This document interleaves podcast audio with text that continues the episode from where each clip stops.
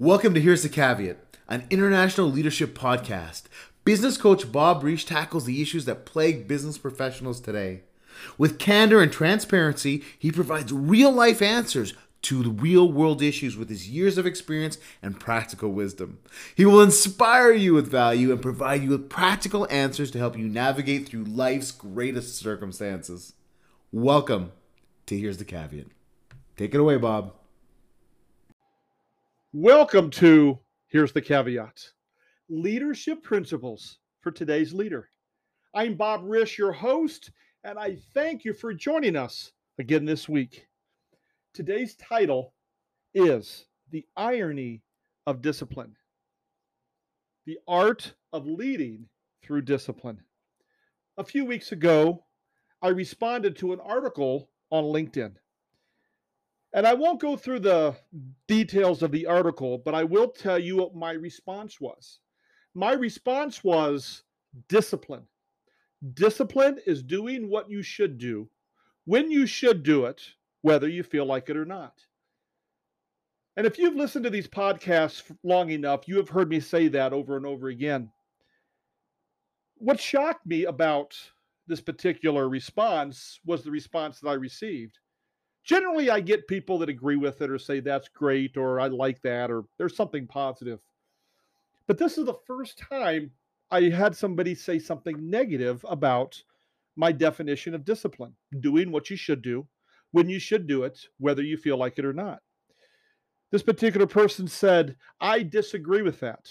That's not discipline. Well, now I'm curious. So I responded. Thank you so much for your response. Can you explain why you disagree with my definition of discipline? Her response was very interesting. The response was, You shouldn't do anything that you don't feel like doing. Hmm. Doing what you should do, whether you, when you should do it, whether you feel like it or not. That's where she had the issue with. Whether you feel like it or not you should do you should never do anything that you don't feel like doing. And as i kind of had this conversation she went on by saying everything that you should do should be fun should make you happy. And if you have to do something that doesn't make you happy you shouldn't do it. And i said like what? And the response was work and things at work that you don't want to do. You shouldn't have to do anything that you don't feel like doing. And i thought this is pretty interesting as i thought about it because this is her point. Never should do anything that you don't feel like doing. That is so common today. People don't want to do things that make them uncomfortable. People don't want to do things that lead them into growing because growing requires you to be uncomfortable. And as I thought about this, I thought about how, how ironic is this? Because at Caveat Institute, we teach a concept called priority management. And priority management is a system and a process that teaches you how to be productive and not busy. And so many people are busy and not productive. They're always doing something. They're always doing something, whether they want to or not. And it's always never enough time to do what they think they should do or maybe even want to do. Whereas we believe that productivity is not about activity, it's about doing things based on consequence. And as I was thinking about this, the irony of it is that's what priority management does for you. It allows you to do more things that you want to do and less that you don't want to do because now you're able to have more control over your time.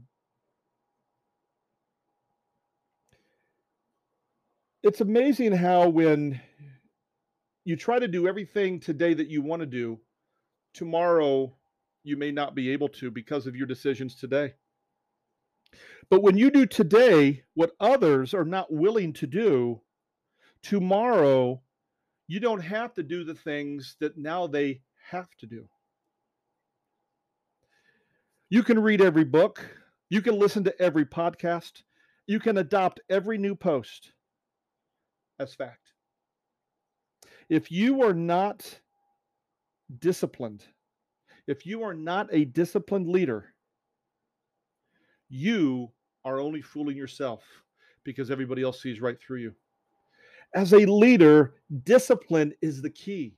Doing what you should do when you should do it, whether you feel like it or not, what that does is allows you to do more things without the consequences. And this whole thing is ironic because that's really what she was saying was she doesn't like consequences. She doesn't like sometimes the result of not getting something done or doing something and facing those consequences, which is exactly what our priority management system does for us. Discipline is the glue that holds when circumstances around you are bent on pulling you apart. So, what is that glue made of for a leader? First of all, that glue is made of doing what you should do. Not only doing what you should do, but understanding why you should do those things and making the decision so you know you're doing the right things. The opposite of that is, I just don't want to. Because that person that says that doesn't understand the consequences. When you understand the consequences, it's amazing how your desire to do things become greater is because you're weighing them against the consequences. Mark Twain said many, many years ago, when you eat that frog first thing in the morning, the rest of your day just gets better. Brian Tracy teaches a concept on that for the last many years, 40 years. Eat that frog.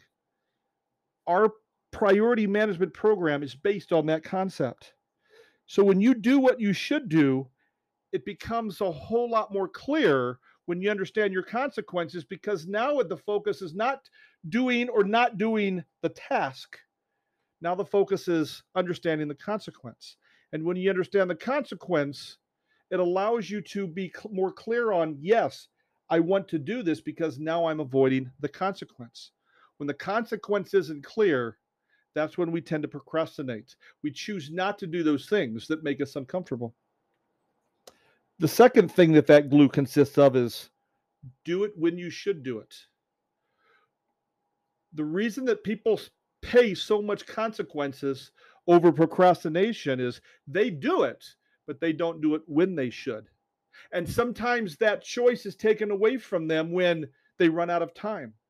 For an example, you have a deadline, you have a something you've got to do by a certain time of the day, and you're in California and the person that you're working with is in New York. That's a 3-hour time difference. So you may do it later, but you may run out of time and the consequences might be overwhelming. Maybe you have a penalty, maybe you lost something, maybe that paperwork isn't in on time.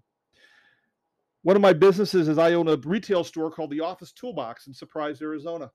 And we have people that come in all the time that say, I need to get this sent out because if it's not in by tomorrow, I will pay the consequence of thousands of dollars, or I will lose the house, or I will lose the deal. And it's amazing when they come in and they say, Can you mail this out overnight? We say yes. And of course, the cost to mail it now is three to four to five times. But what's ironic is they always say, This has been sitting on my desk for the last week. I've known about this for a while because they knew they needed to do it, but they allowed themselves to wait past the consequence. So now we talk about doing what you should do. Secondly, when you should do it. And it's amazing how understanding the consequences allows you to want to do it. And when you when you focus on should I do it in the timing period, people always have the excuses well it's not the right time. I always have extra time. I have plenty of time. And next thing you know the time that they thought they had is now evaporated. And the last piece of that that last part of that glue is whether you feel like it or not. So many of us focus on feelings.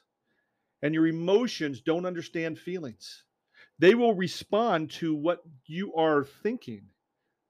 They will respond to what you are feeling.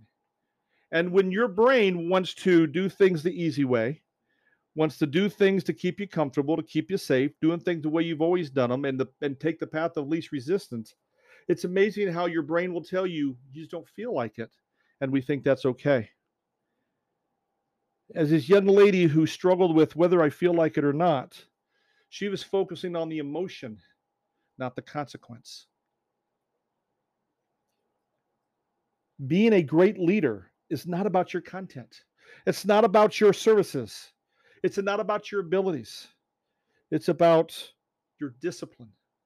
When people watch you, they will see and they ask themselves, is this person disciplined? Are they willing to do what they should do when they should do it or they feel like it or not? Because the people re- around you will interpret this as if they're unwilling to do things that make them uncomfortable, what will they not do or what will they do to me? Remember, your example is what people know who you are. Only time will tell. The irony of discipline, leading through discipline. When you focus on you as a leader, focus on those three things doing what you should do, when you should do it, whether you feel like it or not. And it's amazing that takes I don't want to out of the equation. It's not the right time out of the equation and I don't feel like it gets pulled out of the equation. And the example that you set for others around you will impact the decision that they make in doing business with you or allowing you to lead or following your leadership. The irony of discipline, leading by example, and have a great day. Thank you so much for listening today. It is an honor and a privilege to have you as a part of Here's the Caveat. You can find us at our website at www.caveatcoach.com. That's www.caveatcoach.com. Reach out to us today with your questions on our website. You can also follow our LinkedIn page or follow us on social media, Facebook and Twitter. All of those links are on our website. Learn more how Caveat Institute can meet and serve your needs. We also want to thank our sponsors for supporting this podcast. Without our listeners and your support, this podcast would not exist. We have thousands of listeners in over 50 countries because of you. And because of your listening and financial support, we can impact the world. Consider becoming a sponsor for this podcast by placing an advertisement or by donating at the link provided at caveatcoach.com. Share this podcast and allow others to receive the value that you've received today. And be sure to check out our other episodes. Again, it's been an honor to speak with you today. Have a fantastic day and don't be afraid to be great. You've been listening to Coach Bob Risch at Caveat Institute. We're signing off now. See you next week for another episode of Leadership Essentials for Today's Leader by Here's the Caveat.